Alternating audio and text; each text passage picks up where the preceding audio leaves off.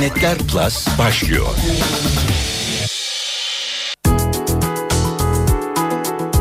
Bir çırpıda okuduğunuz metin sadece yazarın marifetinden mi zannediyorsunuz? Yanılıyor olabilirsiniz.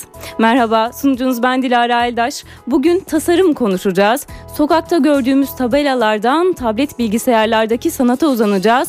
Fevzi Yazıcı sayesinde. Alanında en iyilerinden biri Zaman Gazetesi'nin görsel yayın yönetmeni. Fevzi Yazıcı, hoş geldiniz efendim. Merhaba, hoş bulduk. İnternet kullanıcısı olmadan önce televizyondan da aşinaydık. Daha öncesinde medyada, basında, gazeteden de aşinaydık tasarımlara. Evet. Hatta diyebiliriz ki sokakta bile vatandaş olarak zaten biliyoruz tasarımı 3 aşağı 5 yukarı hayatımıza girmiş durumda ve bize sürekli farkında olsak da olmasak da mesajlar veriyor. Evet. Tasarımın babası bu anlamda tipografi midir? Yoksa daha öncesinde de götürebilir miyiz işi? Yani tipografi işin iletişim boyutu ile çok ilgili. Yani yazının estetiği diyebiliriz tipografiye. Bunun içinde tabii sadece estetik yok. Doğrudan doğru mesaj, doğru iletişim kurma durumu var. Tipografi çok önemli bir bileşeni tasarımın ama tabii her şey değil. İşin içinde renk var, işin içinde form var. Derin bir şey. Aslında dediğiniz gibi hayatın her yerinde var ve insanlar bir şekilde etkileşim halinde ama pek çoğu farkında değil belki. Hı hı. Ama mesela özellikle gazete ya da web dizaynı için düşündüğümüzde mesela ben şöyle söylüyorum, yani gazeteler, televizyonlar, radyolar o kadar çok tasarım haberi yapıyorlar ki fakat çoğu zaman kendi tasarımlarına dönüp de bakmıyorlar. Aslında biraz bizim biraz hani sesimizi yükseltmemizin sebebi biraz da bu. Biraz hani kendimize bakalım. Bu kadar insana, topluma mesaj veriyoruz ama ne derece doğru aktarıyoruz? Bunu konuşmak gerekiyor. Tipografi burada çok önemli. Hı hı. İşin dijital kısmı artık aldı başını gidiyor deyim yerindeyse. Web sitelerinin tasarımları bile bize çok eski gelebiliyor şu anda. Mobilde, tablet, bilgisayarlarda gördüğümüz o oyuncaklı şeylerden sonra daha renkli ve daha capcanlı. Galiba artık yokuş aşağı gidiyoruz. Her şey çok hızlandı. Dediğiniz gibi web siteleri çok kısa sürede eskiyor. Eskiden mesela normal basılı bir gazeteyi düşündüğümde 10 yılda belki zar zor eskirdi. Şimdi web sitelerin dizaynları çok daha kısa sürede değişiyor. Nedir şu anda son araç gereçler, en yeni çıkan sizin kullandığınız? Medya olarak tabletler var mesela. Hı hı. Herkesin bir şekilde duyduğu fakat belki de gazete okuma noktasında çok fazla değerlendirmediği bir unsur tabletler ve şu an ona yoğunlaşmış durumda. Fakat hala Türkiye'de yeterince kişide tablet olmadığı için hala tablette gazete dizaynı çok çözümlenmiş değil. Çok fazla ürün, çok fazla yenilik, çok fazla iyi örnekten bahsetmek zor ama... Birebir normalde elimize aldığımız gazetenin dijital versiyonlarını görüyoruz örneğin. Hı-hı. Yine PDF aynı PDF formatıyla görüyoruz. Bu tasarımın ama aslında sizin kastettiğiniz karşılığı değil mi? O işin kolayı. Yani gazetenizin PDF dokümanını sayfa şeklinde tablete yükletmek işin kolayı. Oysa ki tablet size bir sürü şey sunuyor. Yani interaktivite sunuyor, dokunabiliyorsunuz, video ekleyebiliyorsunuz, ses ekleyebiliyorsunuz. Neden burada kağıt üzerindeymiş gibi davranıyorsunuz ki? Diğer o kadar araç gereçler varken onları kullanmak varken. Bu kadar imkan sunuyor size. Mesela tableti alıyorsunuz, koltuğunuza uzanarak okuyorsunuz, bakıyorsunuz. Aslında sadece okumuyorsunuz, bakıyorsunuz, film izliyorsunuz. Yani gazete okurken bir tıkla bir başka yere gidip bir şeyler yapıp bir film izleyip tekrar dönebiliyorsunuz. Çünkü haberde o video var. Dolayısıyla yani ürün size neler sunuyorsa bunları değerlendirmeniz lazım. Eskiden gazete kağıdı bunu sunmuyordu. Yani o alanda gazete kağıdıymış gibi davranmak biraz yanlış. Davranış zaten, alışkanlıklarımız nasıl değişti bu anlamda? Dokunuyoruz. Tablete geçtikten bahsediyorsak çok fazla dokunuyoruz. Web dizayn, web de öyle değildi biliyorsunuz. Mouse'la iletişim kuruyorduk ekranla, bir içerikle. Mouse son derece soğuk bir aracı. Oysa ki parmakla dokunuyorsunuz şu an. Çok daha samimi. Gazetede gazeteye de dokunuyordunuz. O da güzel, samimiydi ama dokunduğunuzda bir şeyler pop-up şeklinde çıkmıyordu. Hı hı. Bir şeyler harekete geçmiyordu. Son derece soğuk, ciddi bir duruşu vardı gazeteciğin ama bu inanılmaz bir boyutlandırma getirebiliyor size. Ses, ya bir koku çıkarmıyor yani. Belki bir bilemiyorum yani ileride neler çıkacak bilemiyorum. Olmalı ama, mı sizce? Bu vardır ya 3 boyutlu, 4 boyutlu, bu 5 boyutlu sinemalar. Arayış devam edecek, ileride ne olacağını bilmiyoruz. 3 boyut, 4 boyut deyince reklam kısmında daha mı bir önde diyebilir miyiz? Özellikle tablet bilgisayarlardaki tasarım boyutunda reklam sektörünün yaratıcıdır çünkü her zaman haber kadar daha kısıtlı değildir alanları. Türkiye için sadece sınırlamayalım ama reklamlar daha mı önde tasarımda? Şu an bence başlangıç aşamasında. Yani her şey medyanın kaç kişide olduğuna bağlı. Yani herkes, bütün okur tablete taşınırsa reklam veren de gazete yayıncıları da oraya ağırlık verecek. Şu an o noktada değiliz. Kaç milyon tablet var Türkiye'de? 1-2 milyon civarında benim bildiğim. Şu an çok erken. Ama sayı arttıkça herkesin o eve taşındığını gören reklam veren ve reklam tasarımcısı buna göre yapacak. Ama ne getiriyor diye düşünüyorsanız çok fazla interaktivite getiriyor. Çok fazla eğlenceli. Temel örneğin şey, pop-up geliyor ekranımıza. Birden geliyor. Bir pencere açılıyor. Geliyor. Devam edecek mi yoksa pop-up'ları yavaş yavaş silindiğini söyleyebilir miyiz? Şu an o aşamada yeni. Ama temel şey o değil. Yani tablet ortamında reklam gibi davranmamalı aslında. İçerik üreten bir şeymiş gibi davranmalı. Kaygısı satmak değil, okuru bilgilendirmek olmalı. Mesela benim aklımda bir örnek var. Diyelim ki fotoğraf makinesi satıyorsanız orada aynı makine üzerine birkaç lensi aynı anda deneyebilmeniz lazım dokunarak. Biraz döndürdüğünüzde arkasını görebilmeniz, bir yerine tıkladığınızda oraya dair teknik bilgiler alabilmeniz ve alma iştahı uyandırmanız lazım. Çünkü internette onun reklamına da bakıyor olsam.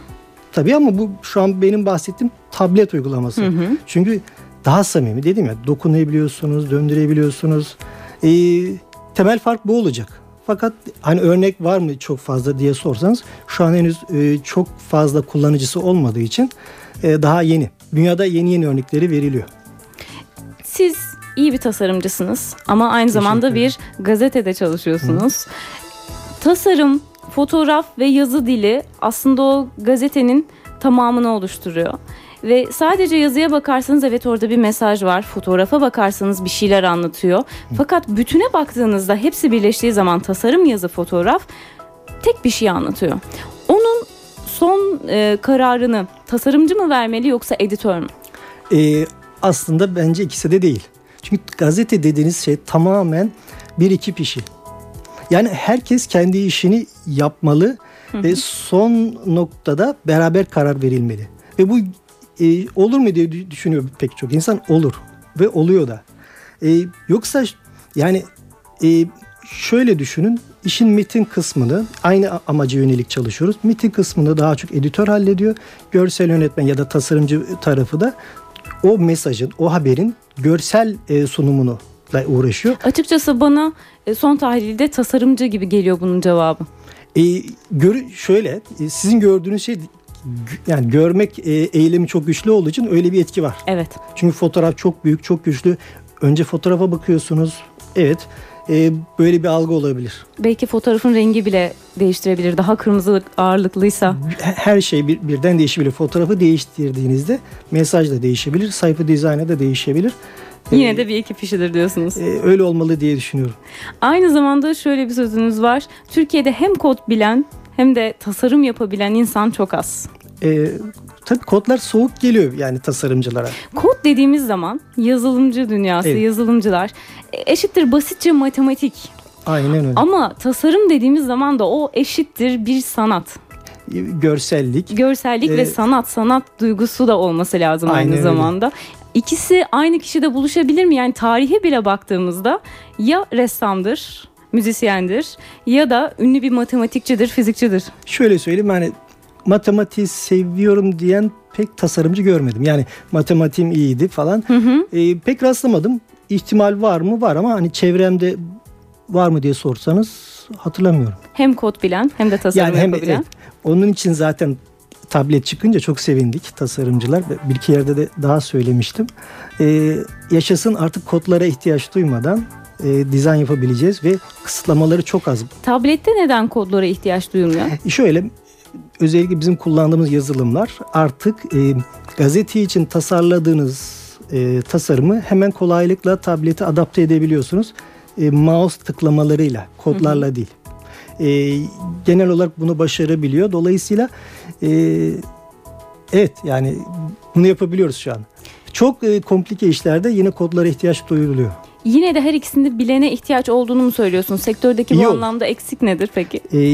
Bu konuda eğitim belki verilebilir Güzel Sanatlar Fakültelerinde. Fakat şöyle zor bir şey var. Zor bir şey değil mi o? Yani İkisini istiyorsanız böyle bir şey yapacaksınız. Evet. Fakat ekip halinde çalışma ruhu aşılamak daha iyi. Yani IT'cilerle, yani bilgi teknolojileri ekipleriyle beraber çalışabilme refleksini sağlamak daha kolay bir yöntem. Biz öyle çalışıyoruz. Şimdi dinleyenlerimizden ileride sizin gibi olmak isteyen gençler varsa bu noktada biraz kafaları karışmış olabilir belki. Güzel sanatlara mı eğilmeliler, yoksa aynı zamanda bir bilgi iletişim kursuna da mı gitmeliler? Şöyle, eğer tasarımla ilgileneceklerse güzel sanatlara gitsinler. İmkan varsa master'la diğer tarafı tamamlasınlar. IT kısmını tamamlasınlar diyorsunuz. İlla o alanda devam edeceklerse. Peki, gazete kısmına geçecek olursak sadece dijitali de konuşmayalım. Yıllardır elimize aldığımız gazeteler, yan yana kutucuklar, yan yana dizilmiş bitişik yazılar. Ve soldan sağa, yukarıdan aşağı tamamen dolu bir sayfa görüyoruz. En doğru gazete formatı, tasarımı bu mudur? Yoksa başka gazetede mümkün mü? Okuyucu alışkanlığı olarak özellikle soruyorum. Bu söyledikleriniz biraz Türkiye için geçerli, biliyorsunuz. Hani batıya doğru kaydıkça daha tasarımlar minimal şekilde bürünüyor. Daha az görsel unsur, görsel bombardıman daha azalıyor. Doğrusu biraz azaltmak, görsel bombardımanı daha azaltmak, ama bunu azaltırken mesela çok fazla fotoğraf var diyorsunuz, çok fazla haber var diyorsunuz. Haber sayısı dahil olmak üzere fotoğrafı azalttığınızda şunu da söylemiyoruz. Görsel dengesi yazıya doğru kaysın demiyorum. Fotoğraf büyüsün, tekilleşsin. Hani bir fotoğraf girelim, adam gibi girelim. Mesela A4 sayfasında bile hemen en dibinden başlamayız. Biraz boşluk bırakırız etrafında falan. Fakat bunlar gazetede daha çok haber olmalı. Daha çok yer kaplamalıyız. Sayfadan kısmalıyız gibi bir durum var. Türkiye'deki algı öyle, ama mesela şahsen biz öyle yapmıyoruz. Beyaz, hafif okurun nefes alacağı boşluklar bırakıyoruz. Nefes almak, evet. İki şey sağlıyor size. Nefes aldırıyorsunuz ve zenginlik duygusu veriyor. İnsanlarda baktığında zarafeti de yanında ekleyebiliriz. Baktığında ne zengin bir duruş algısı oluyor. Beyaz boşluklar faydalı bu açıdan. Bir de içindekini çok iyi gösteriyor. Yani bir şeyi göstermek istiyorsanız sayfa düzleminde beyaz boşluklarla gösterin. Bakın, daha ön plana çıkarmış kesinlikle oluyor. Kesinlikle. Görsel işin süsü değil mi? Haber de olsa, hangi yazı olursa olsun. Tabii. İşin estetiği, işin zevk boyutu. Fakat hani içerikle iç içe geçen görsellerimiz de var. Yani infografikler falan, oralara da gidecek olursak onlar tamamen haberle iç içe ve estetik, ama derdi haberi sunmak. Derdi okurun bu haberi daha iyi algılamasını sağlamak. Hem tasarım hem de yazı kısmıyla beraber gitmeye çalışıyorum. Dijital tarafa yine dönecek olursak, internet tarafına. Birkaç yıldır şöyle bir şey var. Artık bloglar var, blog yazarları var. Daha çok insan haber üretiyor ya da haber analizi yapıyor veya farklı konularda tematik blog siteleri açıyor. Bu şöyle bir yoruma neden olmuştu 3-5 yıldır. Gazeteciliği etkiliyor bu durum. Artık gazetecilerin elinden yavaş yavaş kayıyor meslekleri. Ya da yurttaş gazetecilik çıkmıştı. Bunu tasarım kısmında düşünürsek tırnak içinde yurttaş tasarımı gibi bir şeyler çıkacak mı? Çok ilginç bir nokta. Şimdi kendi deneyimimden söyleyeyim. Daha dün ve bugün 2 tane e-mail aldım. Şöyle bir site yapıyoruz. Bize yardımcı olabilir misiniz? Danışmanlık istiyorlar. Hayır, bunlar öğrenci. Ve haber sitesi yapıyorlar. Ve bizi yönlendirir misiniz? Sizi yönlendirdiler. Siz iyisiniz falan. Yani Aynen vatandaş tasarımcı, citizen journalism'in design boyutu da olacak galiba. Ama hani ne derece başarılı olur? Bir kere o şeyde de bazı soru işaretleri var biliyorsunuz. Citizen journalism'de. Yani herkes haber yapar ama bir haberin güvenilir olması arkasındaki kurumla ve oradaki birikimle, bilgi birikimiyle ancak anlaşılabilir. Dolayısıyla tasarımda da böyle. Yaparsınız fakat doğru olmayabilir. Biraz da bunu işte zamanla göreceğiz. Onların da bir eğitimden geçmesi gerekiyor şüphesiz. Peki size bu şekilde elektronik posta atanlara siz nasıl dönüyorsunuz? Ne cevaplar veriyorsunuz onlara? En sonuncusu. Ne yollar öneriyorsunuz? Evet, en sonuncusu tasarımında ilginç bir şey yapmıştı. Bir sürü haberi boncuk gibi dizmişti tabiri caizse. Yani her biri aynı büyüklükte. Kutular yan yana ve alt alta dizmişti. Hangisi en önemli? Evet, ben de ona dedim ki bunlardan biri mutlaka önemli. Hiyerarşi koyman lazım. Temel kavram, tasarım derslerinde de bunu söylüyoruz. Temel kavram hiyerarşi. Ne dediğini anlamamız için bir şeyi öne çıkarman lazım. Ki ben anlayayım sen ne diyorsun. Hani bir gazete olarak bir tavrın var işin doğrusu, biliyorsunuz. Her bir gazete her güne farklı bakar. Dolayısıyla bir şey öne çıkmalı. Ve sayfa aşağı doğru da okura değişik sürprizler sunman lazım. Yoksa sıkılır okur. Her şey eşit. Böyle bir şey yok. Böyle bir şey mümkün değil. Peki diyelim ki internet kullanıcısının yeni girdiği bir site ilk defa karşılaşacak.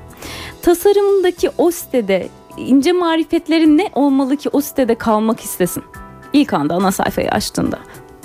Evet, ilk an dediğiniz önemli 10 saniye.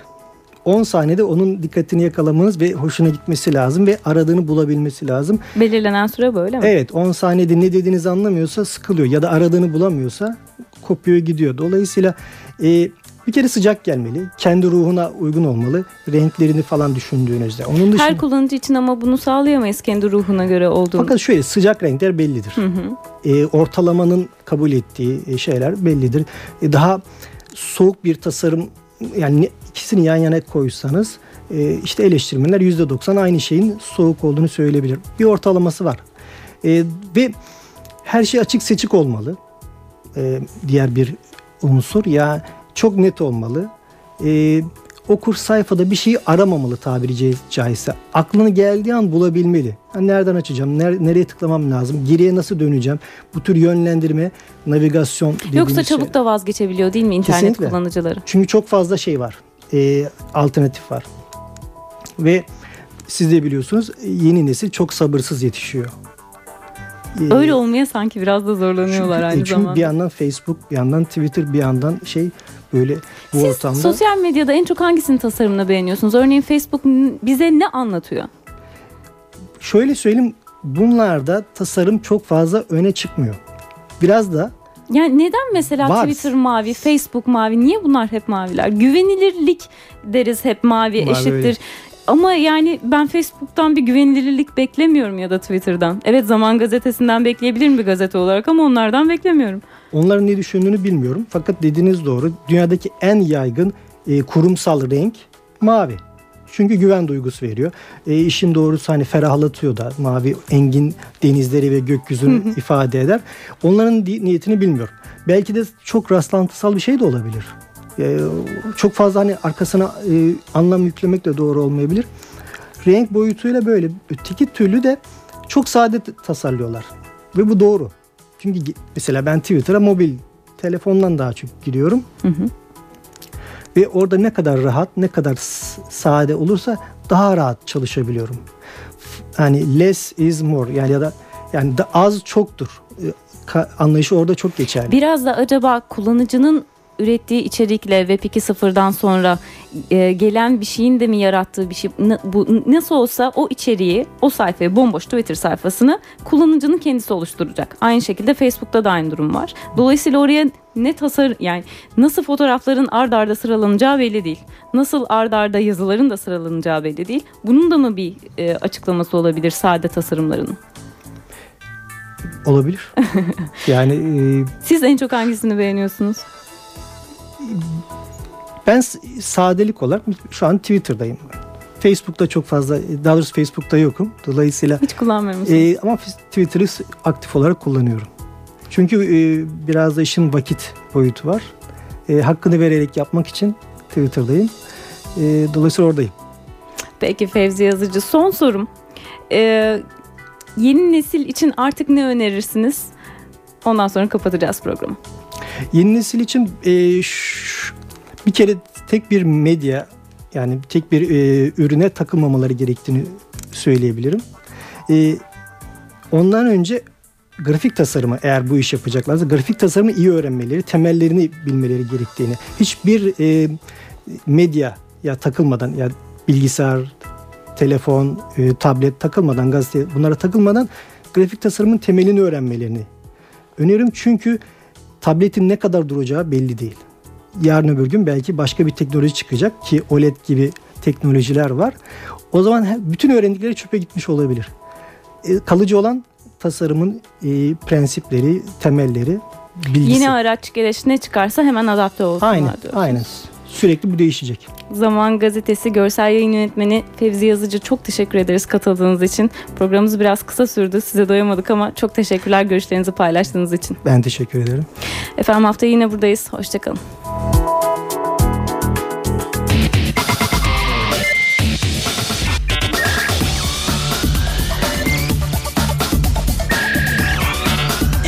Netler Plus sona erdi.